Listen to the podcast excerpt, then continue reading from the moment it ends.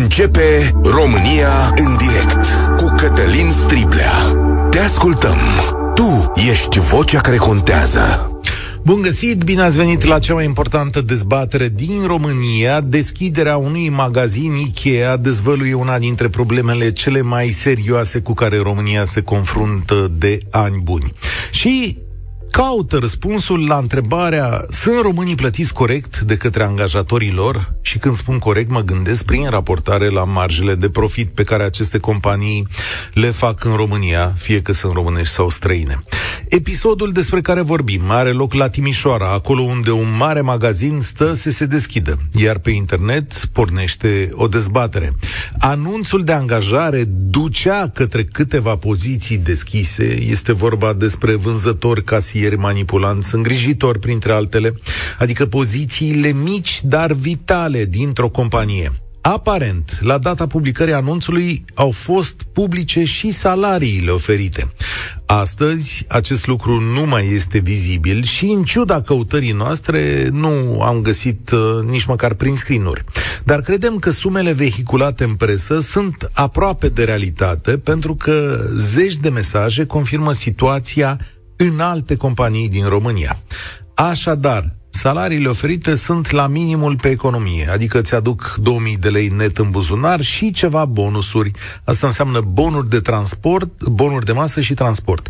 Una peste alta, viața este la limită cu banii ăștia. Iar din mesajele apărute pe net rezultă că, de fapt, acesta este nivelul salarial pentru foarte mulți români. Totuși, pozițiile invocate sunt printre cele de jos din ierarhia acestor corporații. Dacă aici nu dai salariul minim, unde îl mai dai? În ce zonă? Și dacă un tânăr debutant, eventual, doar cu liceul, nu intră la muncă cu salariul minim, atunci cu ce sumă este corect să intre, având uh, în vedere faptul că are un are jobul cel mai lipsit de complexitate din companie. E și acesta un lucru la care trebuie să medităm. Dincolo de asta, situația este însă mai amplă și mult mai complicată. De exemplu, economistul Andrei Caramitru spune deschis că aceasta este o practică a marilor corporații care, în mod tradițional, îi plătesc mai prost pe români. Că șefii de companii se conduc după tabele și ideea că românii nu trebuie să câștige mai mult decât ungurii sau cehii în poziții similare. Mie mi se pare mult, dar putem analiza împreună chestiunea asta. Iată ce zice el. Am asistat la multe discuții de astea când eram consultant. Am văzut ura și disprețul, din, și aici folosește cuvinte grele, din rânjetul nenorociților cu Excel din headquarters. Am văzut business-uri mari care au capotat, dar au preferat să închidă de tot decât să crească salariile, deși făceau profituri colosale spune consultantul economic. Există rasism masiv în vest față de noi. Să fie însă acesta motivul uh, pentru care salariile în România sunt mai mici? Nu cred. Pentru că știți cum verificăm asta? Văzând și cât plătesc antreprenorii sau oamenii de afaceri români. Deci ce, în companiile românești salariile sunt mai mari? Asta să, să fie problema? Sau cumva piața muncii plătește astfel forța de muncă existentă. Deci, un casier o poziție de execuție, un debutant, sunt plătiți ceva mai bine în afara corporației și, de fapt, cât ar trebui să plătim? Testăm asta împreună cu voi astăzi. 0372069599 îl repet, 0372069599 Este corect să dai salariul minim pentru un post de execuție, casier, vânzător, manipulant în România? Care este salariul corect la debutul unui tânăr pe piața muncii? Vă întreb, vă puteți plăti mai mult angajați în această perioadă? Și cât la sută le dați în plus ca să-i dislocați de acolo de unde sunt? Și cine plătește corect? E și asta o întrebare. Corporațiile sau antreprenorii români? Sau poate că aici e un semn de egalitate. 0372069599 Acest program este și pe Facebook, pe YouTube, pe TikTok dar România în direct este în primul rând la radio, acolo unde Dan vorbește primul. Salutare! Salut, Cătălin! Uh, sunt bucuros că am putut să intru iar în direct. Eu am mai intrat odată în direct când a fost uh, atunci cu impozitul pe profit sau ceva de genul. Uh-huh. Uh, astăzi am intrat să te întreb dacă știi cumva cât câștigă un salariat Dacia nou angajat, chiar și calificat. N-am idee, nu pot să știu așa ceva. Dar bănuiesc 50 de lei peste salariul minim pe economie. Ai, cât adică salariul de încadrare e undeva la 30.050 de lei. Cât ia în mână? Bine. Ăsta e brut. Și în mână îi rămân cât? În mână mai rămân, mai rămân niște bonificații care pe salariile minim nu se. Mai rămâne, hai să zic, cu 2300, mm-hmm. maxim 2400. Ce face el de banii ăștia? Ce, ce poziție are el la banii ăștia? Bă, depinde, sunt multe chestii. Operatorii pe mașini automate, semi-automate, sudorii, mm-hmm presatorii, cal- muncă calificată în special. Muncă calificată, spui, da? da? Adică... Da, da, da. Da, ok. Și nu mi se pare corect pentru că sunt mulți care au salariu dublu față de ei și fac aceeași muncă. În adică aceeași companie? Care au, în aceeași companie, uh-huh. în aceeași linie, sunt unii care au salariu de încadrare undeva la 5800 și fac aceeași muncă. Ok, dar aici să ținem cont că mai este vorba de vechime, de un grup de nu, angajați. Nu, nu, nu, nu, nu, nu, nu, ăsta e salariul de încadrare, spor de vechime aparte. Uh-huh. Nu confundăm. Problema okay. e că în ultimul timp sindicatul e vândut tot. Uh-huh. Face exact ce spune administrația. Și administrația profită. Dar există o problemă, că acum câțiva ani buni, dacă te ridicai cu o problemă în față, zici, a, nu-ți convine, sunt 100 la poartă. Ghinion, nu mai sunt. Bun, păi asta voiam să întreb. Cum poate, că acum știm cu toții, o pă, companie mare să țină la salariile astea în condițiile în care știm că e o mare problemă cu forța de muncă. Care e șmecheria? Nu știu, că nu probabil înțeleg. sunt mulți care îi lasă acasă și nu ai nici stabilitatea că te ține, vezi, Doamne, să spui, bă, rămân, salariul va crește, și, da, poate mă ține trei luni și după trei luni mă las acasă. Că se face pe mult timp, chiar și după 5 ani lucrați efectiv, să-ți facă un, un contract pe cât, perioadă nedeterminată. Cât ar fi corect să primească un debutant pe pozițiile astea pe care le spui tu? Uh, trebuie cel puțin 3 minute. Uh-huh. Și mai am uh, să mai spun o chestie. Pot să dau numele de firmă, chestii, trebuie Păi, dacă tot am început, Aie, da. Uh, soția mea lucrează la RDS. Așa. Are facultate și masterat. Ia undeva în mână la 2000 jumătate, fără bonuri, fără nimic. Uh-huh.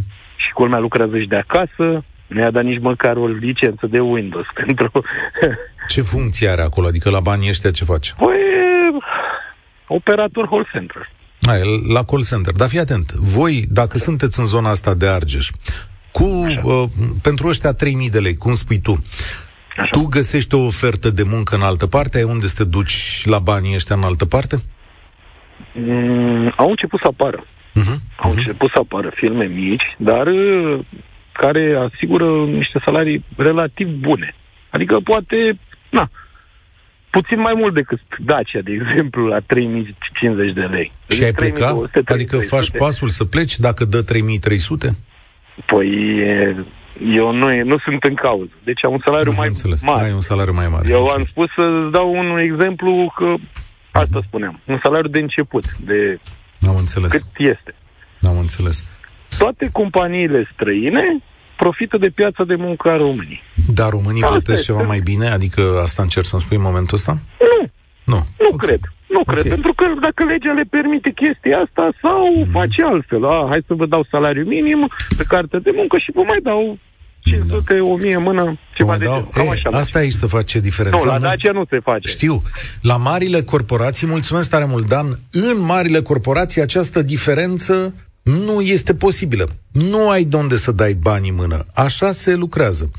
Valentin pe WhatsApp spune în felul următor. Răspunsul este simplu, nu sunt salarii corecte față de profitul făcut de aceste companii, dar pe de altă parte, impozitele, taxele pe venitul angajaților sunt foarte mari. Impozitarea muncii e un subiect foarte serios despre care ar trebui vorbit cândva. Vorbim cam de două ori pe an, adică mai mult de atât ce să, ce să vă propun. Pe de altă parte, știți cum e, da, într-adevăr, nou statul ne ia foarte mulți bani din salariu brut, dar dar are și un impozit de ăsta foarte mic, 10%. Mm, știu, 45% pe care îl dăm e, e foarte mult. Hai să vedem ce zice Bobby. Salutare, bine ai venit la România în direct. Salutare, Cătălin. Salutare și ascultătorilor tăi. Aș dori să ating, ca să zic așa, două puncte din ceea ce am ascultat mai devreme. Unul la mână pentru... Nu te aud foarte bine. Schimbă, dacă vorbești cumva pe o cască sau pe un dispozitiv... Nu, nu, vorbesc pe telefon, doar că sunt, sunt undeva pe drum și probabil semnalul este mai, mai slab. Vorbește tare atunci. ok. Ziceam că vreau să ating două puncte Așa. din ceea ce am ascultat mai devreme în discuțiile voastre, anume, în uh, ceea ce privește marile firme din exterior care vin să-și deschidă sucursale sau firme mai mici în România, de cele mai multe ori ele sunt căpușate de o firmă intermediară de HR. Chiar dacă firma respectivă, firma mamă, probabil că ar fi dispusă să plătească mai mult decât li se oferă în manieră finală celor care vor să fie angajați, da? aceste firme căpușe, acești intermediari, nu fac nimic altceva decât să ofere, începând de la minim până la un maxim de 2200-2300. Vorbea mai devreme persoana care a intrat despre call center. Am lucrat 20 uh, de ani în domeniu. Știu că există această problemă. Știu că există salariile mm, începând de la 18-19 milioane și maxim până la 22-23 de milioane. Da? Un salariu care, la ora actuală, pentru a avea o viață normală, este insuficient. Pe de altă parte, discutai mai devreme despre persoanele debutante, da? Da. Care da. au decât studiile de liceu și poate că nu au studiile unei facultăți. Nu să menționez faptul că nici eu n-am avut o facultate făcută, dar am reușit în decursul a câțiva ani de zile să mă specializez și să obțin o funcție. Oricine poate să facă lucrul ăsta. Bun. Problema da. este că nu vine atestat de nimeni. Fii atent, te întreb uh, ce zice Sorin pe WhatsApp. Dacă da. un manipulant, toată stima pentru toți cei care muncesc, indiferent de calificare, spune el, trebuie să primească mai mult decât salariul minim. Pentru cine este salariul minim? Salariul minim este pentru cei de sus ca să-și facă niște calcule. Cui? Salariul minim la ora actuală în România este insuficient pentru a avea un trai decent. Decent. Nu spun peste mediu, spun doar decent adică o alimentație sănătoasă, da? Ă, facturile plătite la zi și presupunând că ar mai rămâne ceva, da? Să ai haine și, și să ai, eu știu, okay. Uh, posibilitatea să îți cumperi ceva ce-ți dorești. Mulțumesc mult! Uh, am vrut să-ți ascult mesajul pentru că mi se pare important. Nu avem cea mai bună legătură telefonică și uh, e un pic frustrant pentru ascultători. Dar reiau acest mesaj al tău pentru că sună la fel cu cel pe care Ștefan ni l-a dat pe WhatsApp. În România, oare un salariu minim acoperă minimul necesar pentru o viață sănătoasă și independentă de părinți? Eu vă spun din perspectiva unui angajat cu studii superioare care a fost plătit la nivel de puțin peste minim, nu, nu se poate trăi, mai ales în București. Cea mai mare dezbatere publică din România. În direct la Europa FM cu Cătălin Striblea. Adică ce propuneți? Să se mărească salariul minim, da? Păi o să intre, stimați patroni, intrați, vă rog, în direct și spuneți dacă putem să mai mărim salariul minim. Ștefan, salutare, bine ai venit la România în direct. Salut, parcă felicitări în primul rând pentru emisiune. Parcă mi-ați citit gândurile. Chiar sunt așa, patron de România. Ia, să spun. hai să vedem. Suntem 10 prieteni în firmă. Așa. Așa îi consider pe angajați. Și a spus mai devreme de 45% care oprește statul. Uh-huh. Eu că acolo, este acolo ceva. Este mult mai mult. Când ai luat, când ai 5500 brut, da. și, aj- și ei îți intră pe car 3100, 50 și ceva, mă rog. Da. Din ăștia nu ajungi cu ei acasă.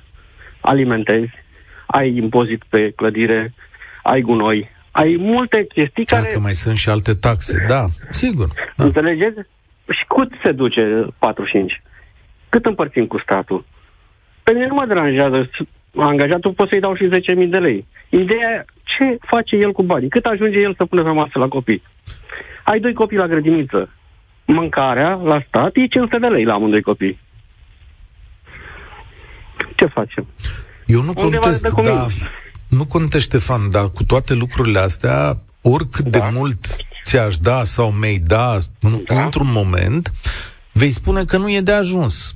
Și eu și A, colegii mei, toată lumea așa. care muncim, Perfect. spunem, le spunem patronilor noștri că nu ne plătesc în destulător. De acord? De acord. Dar ce oferi în schimb? Adică aici e... Păi, nu știu, hai să vedem la tine. E un tânăr, liceu da. sau facultate. E debutant, liceu. vrei să liceu. Da. Cât încep de la ăștia 3100 net pe care da. ai zis tu? Da. Da? Da? da. Ok. De ce? Da. Consider că este un început pentru el uh-huh. și ar fi suficient. Cel puțin dacă ar, ar mai avea și un partener de viață și ar câștiga cel puțin atât, uh-huh. ar merge. Dar de ce nu-i dai mai puțin? Asta e întrebarea. Că uite, piața muncii poate să zică mai puțin. Pentru că nu sunt avar, ca să spun așa. Nu, nu, nu urmăresc câștigă, urmăresc pe termen lung. Urmăresc să facem o echipă și să stăm cât mai mult împreună. Uh-huh. Și eu uh, sunt supărat că nu pot mai mult. Da, te înțeleg. Uh, cum vezi dezbaterea asta? Adică ce s-a pornit în ultimele zile plecând de la niște salarii mici, minime de fapt, cele oferite nu la Timișoara? Nu sunt ale reale, sunt convins.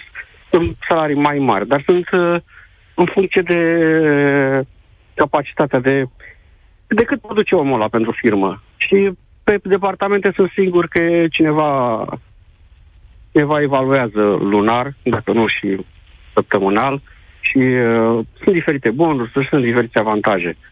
Pentru că și firma aceea își dorește să câștige bani, nu își dorește să tu... să aibă anunțul de, de angajări non-stop pus pe internet.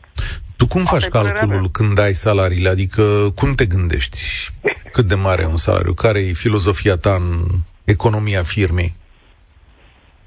Normal cât câștigă, cât aduce fiecare angajat firme, nu? Uh-huh. Și calculăm, vedem ce profit dă per total și așa împart câte angajați. Fiecare pentru munca de busă. Și a, nu, să nu zicem că așa ar trebui și statul să facă, că... Le mai dai bonusuri? Le mai dai ceva? Da. Da? Și a, aș fi dispus să le dau, acum a apărut ceva cu decontarea aceea cu uh, grădinise, cu fel și mhm. fel de fitness, da. de abonamente. 400 de euro pe an, da. Le dai și pe aia? Da, sunt pregătit să le dau. Chiar și mai mult. Dar Cre... eu trebuie să muncesc ca să... Adică tot, eu, tot în cărca mea ajunge chestia asta. Și vine domnul de la ANAF și spune că nu s-a dus la fitness. Dăm bani înapoi. Da, știu povestea, Ce facem? povestea asta. Mai, mai răspundem la un singur lucru, te rog, pe scurt. Da. Crezi că plătești mai bine decât uh, o corporație? Mm, nu, cred că plătesc la fel. Eu plătesc, în percepția mea, eu plătesc a, atâta cât să să, ne asigur, să, să le asigur cel puțin un an de, de aici încolo salariul ăsta. Adică să aibă siguranță aș putea să plătesc trei luni, dublu salariu poate, dar peste încă trei luni nu se știe. Față de corporații nu pot să vorbim, e cu totul diferit. Da. Nu pot să mă Încerc să înțeleg. De... Încerc să înțeleg. Mulțumesc tare mult și uh, vreau să vă, aten- uh, să vă atrag atenția că dacă, într-adevăr, asta e o întrebare capcană, dacă noi punem în dezbatere corporațiile plătesc într-un fel, antreprenorii plătesc într-un fel și de aici e diferența, cădem într-o capcană.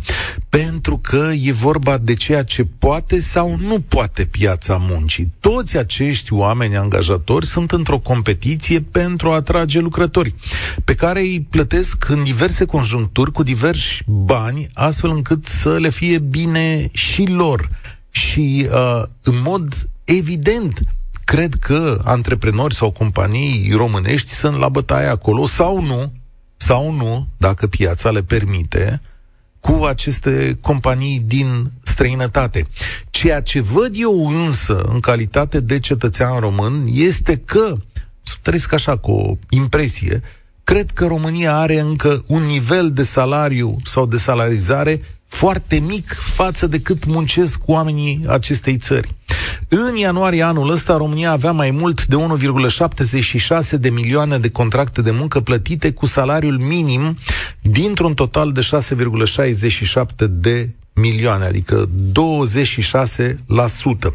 Din contractele plătite cu salariu minim la 1 ianuarie 2023, circa 1,46 sunt plătite cu salariul minim de 3.000 de lei brut, iar circa 300 de mii sunt plătite cu 4.000 de lei brut, adică cele din sectorul de construcții. Andrei, salutare! Cum stai? Salutare, Cătălin. Interesantă discuție. Eu sunt chiar din Timișoara și pot să confirm că antevorbitorul meu a greșit. Salariile acelea de la Timișoara de 1856 de lei mână sunt reale reale și ți-o confirm nu, tare. Cred că a vrut să zică Așa, altceva. A vrut să zică da, că da, sunt da, și salarii... paliere. Da, da că înțeles. sunt paliere, paliere, niveluri diferite, da. Palierele respective urcă exact cum urcă de la 3.000 la 4.000 de lei, ce ai spus adineauri. Ei au făcut un calcul și motivația probabil ține de faptul că managerul care a fost adus este un manager străin și încearcă să-și obțină grade, titluri și chestii onorifice. Eu spun așa, Problema cea mai mare la noi, pentru că eu am fost și pe o parte și pe, pe cealaltă parte a baricadei. Problema este alta. Problema este impozitarea muncii, care este enorm, enorm de mare și atunci nu oferă patronatului posibilitatea reală de a recompensa angajatul. Pentru că a ține cont de câți bani pierdem, mă rog, prin aceasta ar fi ceva extraordinar. Și cel de-al doilea lucru, un număr extraordinar de mare de asistat social și partea bugetară care trebuie susținută, pensii speciale și așa mai departe, care mănâncă din buget. Stai un pic, să le separăm un pic, că vreau să văd un calcul făcut de tine.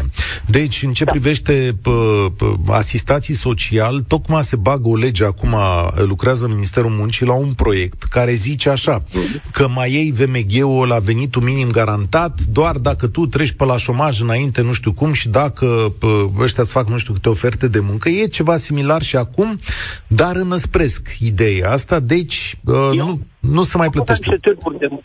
Așa. Eu am fost niște târguri de muncă unde uh, un uh, director de zonă pentru, de la ITM a venit în mod explicit să vadă dacă vin șomerii și veneau doar să-și vizeze acel carnet. Nu aveau niciun interes.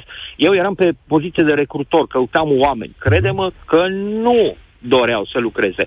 O altă situație cu totul aberantă, în Timișoara cel puțin. Există o, o companie care, de exemplu, aduce uh, muncitori din Vietnam, din Asia. Așa. Pe aceea, înțeleg lipsa forței de muncă. Am discutat chiar cu cei de aici, dar uh, pe aceea îi plătește cu mult, mult mai mult decât, decât echivalentul român. Cu mult mai Serios? mult. Adică iau un da. vietnamez mai da, mult decât da, muncitorul da, da, român? Da, voie să spun numele companiei, că nu-i facem reclamă, nu-i așa? Uh-huh. Dar crede-mă că e vorba de o diferență foarte mare. Dar foarte, cum se explică foarte, asta? Foarte mare. Cum se explică Poți asta? să te interesezi că nu-i mare lucru, poftim? Cum se explică asta? Adică de ce ar da mai nu, mult? Asta zic, nu am o explicație. E vorba probabil de contractele acelea individuale de muncă care se fac cu acei uh, lucrători aduși, contracte care se fac nu la nivel de persoane, ci ei poate, sunt aduși în grupuri. Poate includ acolo... niște comisioane, că știi tu că am vorbit despre românii care muncesc în Germania, poate includ niște comisioane la HR. Dar fii atent, posibil, că posibil. mi-ai spus un lucru și vreau să-l aud. Deci zici da. așa, că 45% cât lăsăm noi din salariul la stat, da. E o sumă foarte mare. Dar ea știi e cum vine. Ea e 10% impozitul pe venit plus uh, CAS-urile, da? Pe acolo le exact. calculăm, da? Exact. Ai, exact. restructurează-mi-l tu din punct de vedere al angajatorului și spune mie cum ar trebui să fie. Cât e suportabil, cât e bine. Din punctul meu de vedere, deci eu cum văd lucrurile, dacă impozitarea generală ar scădea la un 33%, okay. ar fi un mare ajutor. Dar aceasta înseamnă restructurarea unui aparat bugetar care este enorm de mare și respectiv acele, acei bani care se pierd peste tot. Am avut o discuție extrem de interesantă cu unul din miliardarii, milionarii României, din Timișoara, de altfel, omul. Și a fost foarte surprins când a ajuns în Singapore și mergea cu taxiul și i-a oferit bon fiscal. Asta în urmă cu 20 de ani. Și omul uh, a zis, bă, dar nu trebuie, stai liniștit, poftim, uh, taximetristul fiind foarte amabil, a dus pe un pod care ajungea puțin mai târziu, dar plătea mai puțin, că nu plătea podul privat, taxa de pod privat și așa mai departe. Și ne-am întrebat și noi, bă, dar cât e impozitul? Și la care, bă, e un impozit general, undeva la 10%. La care omul acesta care contează în economia națională zice, bă, dacă la noi ar face chestia asta, aș plăti în avans pe un an de zile. Da. Noi avem, da, mulțumesc tare mult, Andrei. Noi avem impozit de uh, 10%, dar pe noi ne omoară CAS-urile. Deci, n-aș zice neapărat că bugetarii ăia mulți, care, apropo, fac o paranteză, mărirea salariilor lor, sigur că a deformat piața muncii, dar îi obligă pe toți antreprenorii și marile companii să plătească salarii ceva mai bune pentru restul lumii. Revin, și spun, deci bani mulți pare că îi dăm la pensii. S-ar putea ca acolo să fie o durere foarte mare. Între timp, Doina scrie pe WhatsApp că are o fată, mai puțin de 25 de ani, sub 26 de ani, a terminat masterul, este traducător autorizat, licențiat evident, lucrează secretar la Universitatea București și salariul net, inclusiv indemnizația de hrană, este 2225 de lei. Mă rog, acum e sub 26 de ani și a luat 2500 de lei. E un salariu mic, da, e un salariu cu care te descurci greu în București. Dar, da, aici nu vreau să zic o răutate. Sigur că trebuie prețuit. Sigur, uh, putea să facă, știți, are uh, grad universitar, poate să facă o carieră și în altă parte, adică mai ales în București, cred. Da. Gabriela, salut! Bine ai venit! Bună ziua! Bună ziua! Îmi scuze, puțin vorbesc răgușită că uh, din cauza vremii. Uh, eu, uh, antre, antre, deci, uh, cel dinaintea mea, scuzați-mă, da. A punctat cam tot ce am vrut să spun. Tot așa, eu sunt în căutare de forță de muncă, mă rog, o persoană, două, nu găsesc de vreo 3-4 luni, am o fată care mi-a plecat în concediu pentru creșterea copilului și nu-mi găsesc. Nimeni nu mă întreabă de, de ce are de făcut. Toată lumea, prima întrebare este cât îmi dai salar. Și pe bună dreptate întreb și eu, dar uh, pentru că nu am mai lucrat în domeniu, deci practic vine la mine necalificat. Mm-hmm. Am spus, vino să vezi despre ce e vorba și să vezi ce facem, cum ce echipă suntem. Suntem o firmă foarte mică, 12-13 persoane ca o familie, practic. Iar uh, la mine salariile, bine, sunt puțin, uh, nu chiar minimul pe economie, cu tot cu bonuri. Bonurile la mine sunt 30 de lei pe lună. 3000. A, bonurile la tine ai zis că 30 de lei pe, pe zi, Am da, înțeles, pe zi, okay. 30 de lei, plus salariul ajunge cu transport, cu tot 3000, 3000 și un pic. Deci una dintre angajatele tale ia 3000 și un pic. Ce faceți voi? Ce lucrați? Încălțăminte. Încălțăminte. Partea de, partea de montaj, uh, partea de montaj, lucru, tot lucru, deci până la montaj îl dăm afară. Ne descurcăm foarte greu. Uh, pandemia ne-a lovit, uh, nu vă spun cum. Lucrăm pentru o firmă din Italia.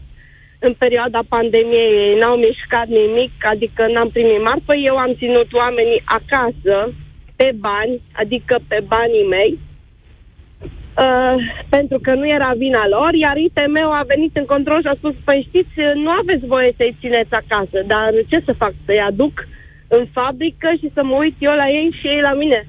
Am o curiozitate. Păi, uh, da. am, am o curiozitate. Când vine o angajată nouă, îi dai tot ăștia 3000 și ceva da, de lei? Da, da. da. Chiar dacă e necalificat acolo, chiar dacă... Da, da, da, da. da. Problema este tot uh, cu angajarea, pentru că eu nu am voie să țin nici măcar o oră o persoană în fabrică să vadă despre ce e vorba, fără să am contract.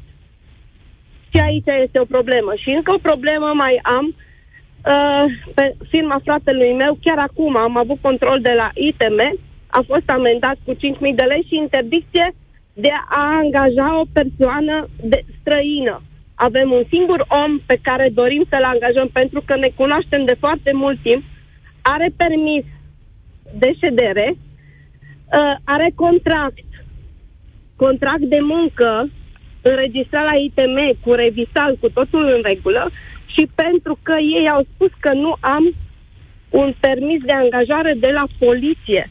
Dar băiatul a lucrat înainte la o altă da. firmă. Da. Asta mi-e teamă că e, o, că e o chestiune pe care nu pot da. rezolva aici. Este, adică... este, dacă ați face și pe tema asta, pentru că, într-adevăr, acum în vestul țării uh, sunt, uh, nu știu, am auzit și eu la radio, uh, pentru că sunt, uh, nu știu, uh, uh, cei care fac trafic de persoane, noi am avut o singură persoană și faptul că am o pizzerie și am un singur om care am vrut să-l angajez și are tot dosarul complet. Da. Vine ITM-ul și îi spune, păi știți, cu toate că este angajat, contractul l-aveam în mână și revisalul la ei, îmi dă 5.000 de lei amendă și nu mă lasă să-l mai angajez 6 luni de zile și atunci eu ce pot să fac?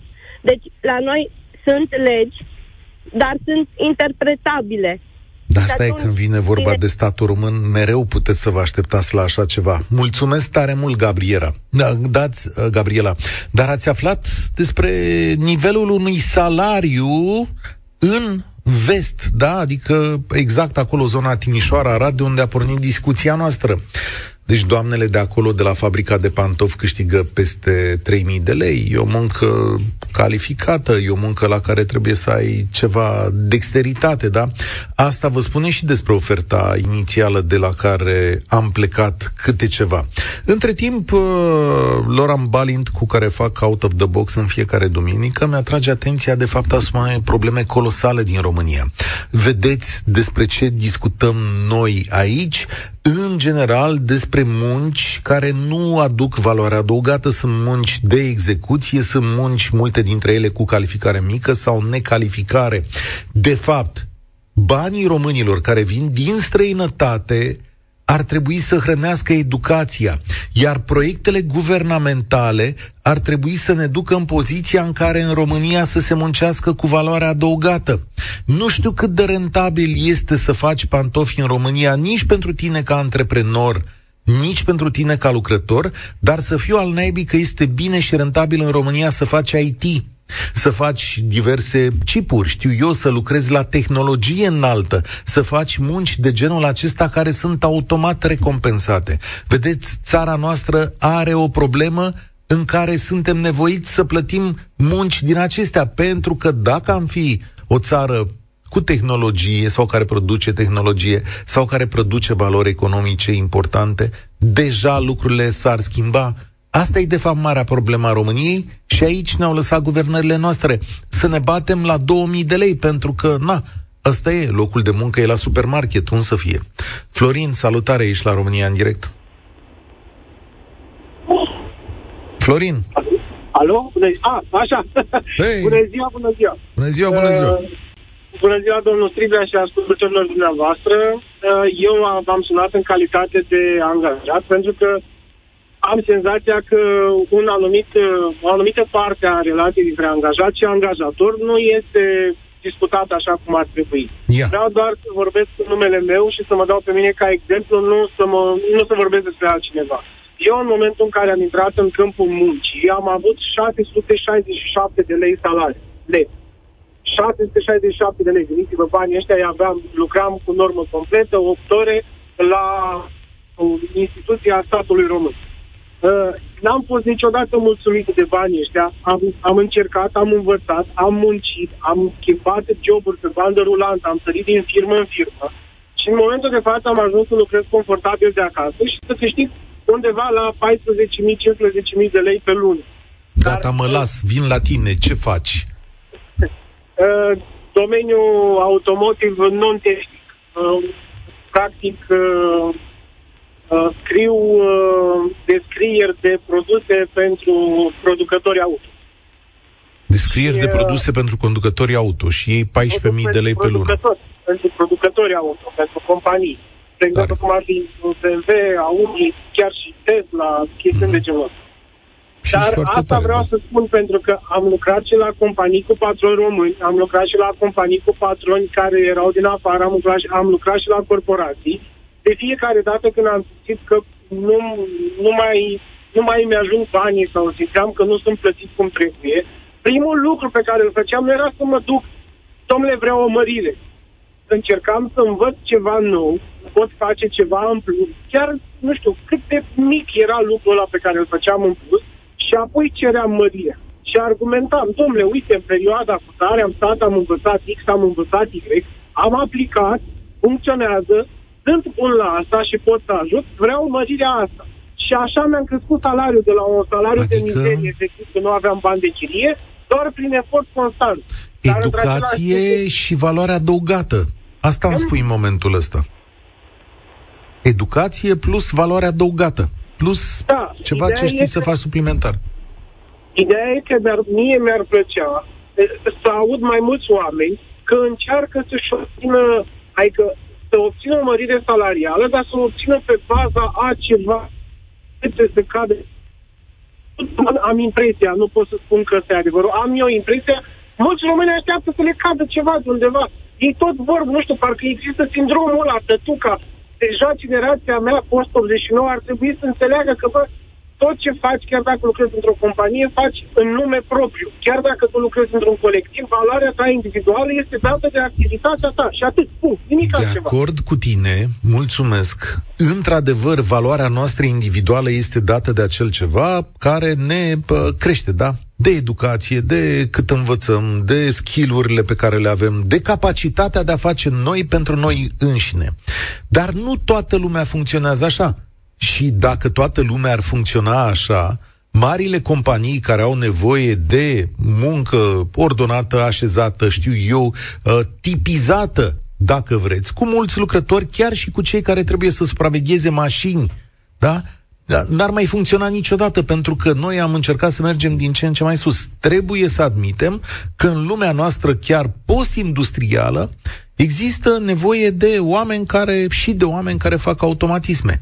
Ori noi, în primul rând, despre chestiunea asta vorbim despre aceste mase largi de oameni care nu pot să uh, ducă mai departe nivelul acesta individual. Sigur că este de dorit, dar nu e întotdeauna posibil. Și aici apar, de exemplu, mecanismele sociale. Îmi scrie Alin, el zice în felul următor. Nu uitați și de modul în care funcționează mișcările sindicale din România, da? Pentru că ani de zile unul dintre principalii actori care a lăsat lucrurile în această zonă este mișcarea sindicală, care a fost foarte bună la manipulare politică atunci când e nevoie.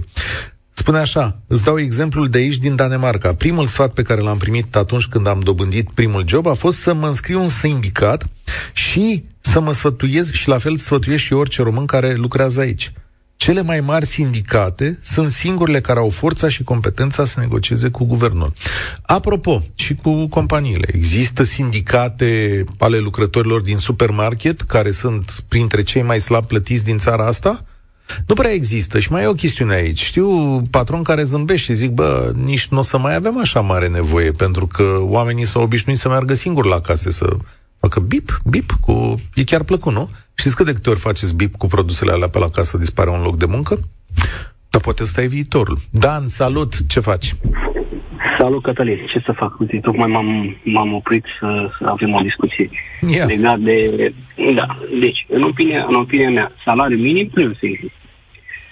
Uh, ceea ce nu înțelege ceea ce nu înțelegem noi este că, totuși, puterea, puterea noastră, puterea României, atât să reprezintă prin salariul ăsta minim. Așa e oare? Uh, eu spun că așa e. Sunt foarte mulți necalificați pentru că toată lumea vrem salarii mari, mari, mari și o luăm de la zero. Uh-huh. Uh, avem niște așteptări salariare prea mari, dar nu în schimb, în, în, în, în opinia mea, că mă confrunt, am, nu, nu să mă am 10 salariați, dar în opinia mea, um, toată lumea are impresia că merită mai mult, da. dar nu oferă ceea ce au ei doar impresia. Uh, Atunci te întreb altfel. Înțeleg, în mare parte sunt de acord, dar te întreb așa, când tu ești o mare corporație care face un miliard de lei profit aici, în țara asta, uh, poți să pleci cu salariu minim pentru pozițiile alea? Nu, nu. De asta spun că sunt situații, situații și situații. Eu mă refer și în domeniul meu. Eu ca să pot, eu ca să pot mări uh, salariul, automat diferența să restrângem următorul, adică în client. Uh-huh. Uh, clientul este dispus să plătească mai mult pe, se, pe ce știu, prestări servicii și așa mai departe. Aici e de fapt o problemă. Uh, orice mărire de salariu în plus vine la pachet cu profesionalism, în primul rând profesionalism și în al doilea rând se răsfrânge mai departe, nu? Eu când fac un... ce scrie Cristi din București, care are uh, firmă de construcții. Și și da. spune așa, că în construcție știi care e treaba, da. că salariul minim e da. mărit artific- mă rog, artificial ca să puteți ține în oamenii acolo. Și, noi. Da, și zice, domnule, acum pleacă muncitorul de la mine cu aproape 5.000 de lei în mână. Problema este că eu am fost forțat să cresc toate salariile, deoarece nu puteam să mențin salariul șefului de echipă cu diplomă de maestru la același nivel cu al necalificatului. În aceste condiții, firma noastră nu mai e competitivă pe piață. Deci... Exact. Despre asta vorbesc. Și eu tot în construcție activez. Problema este... E, e, e, uh, deci, e, e un pic mai delicată. Pentru că acum e o frenezie așa în România. Toată lumea a auzit că în construcție se fac bani, să câștigă salarii. Dom'le, una e să, să se audă și una e să faci banii aia. da. Adică, credeți-mă, ăsta e fenomenul cu care mă confund. Că auziți că în construcție se fac bani.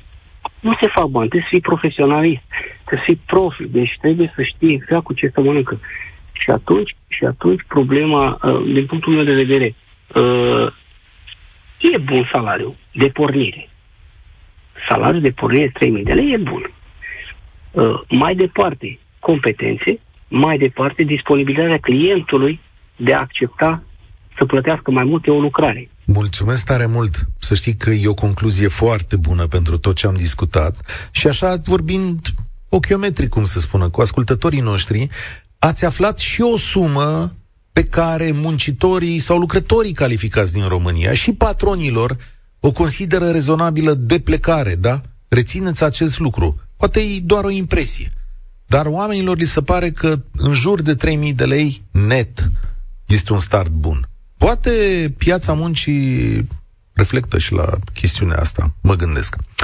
Punem punct aici, la România în direct. Eu sunt Cătălin Striblea și vă doresc spor la treabă, că asta ne aduce bani. Participă și tu, România în direct, de luni până vineri, de la ora 13 și 15.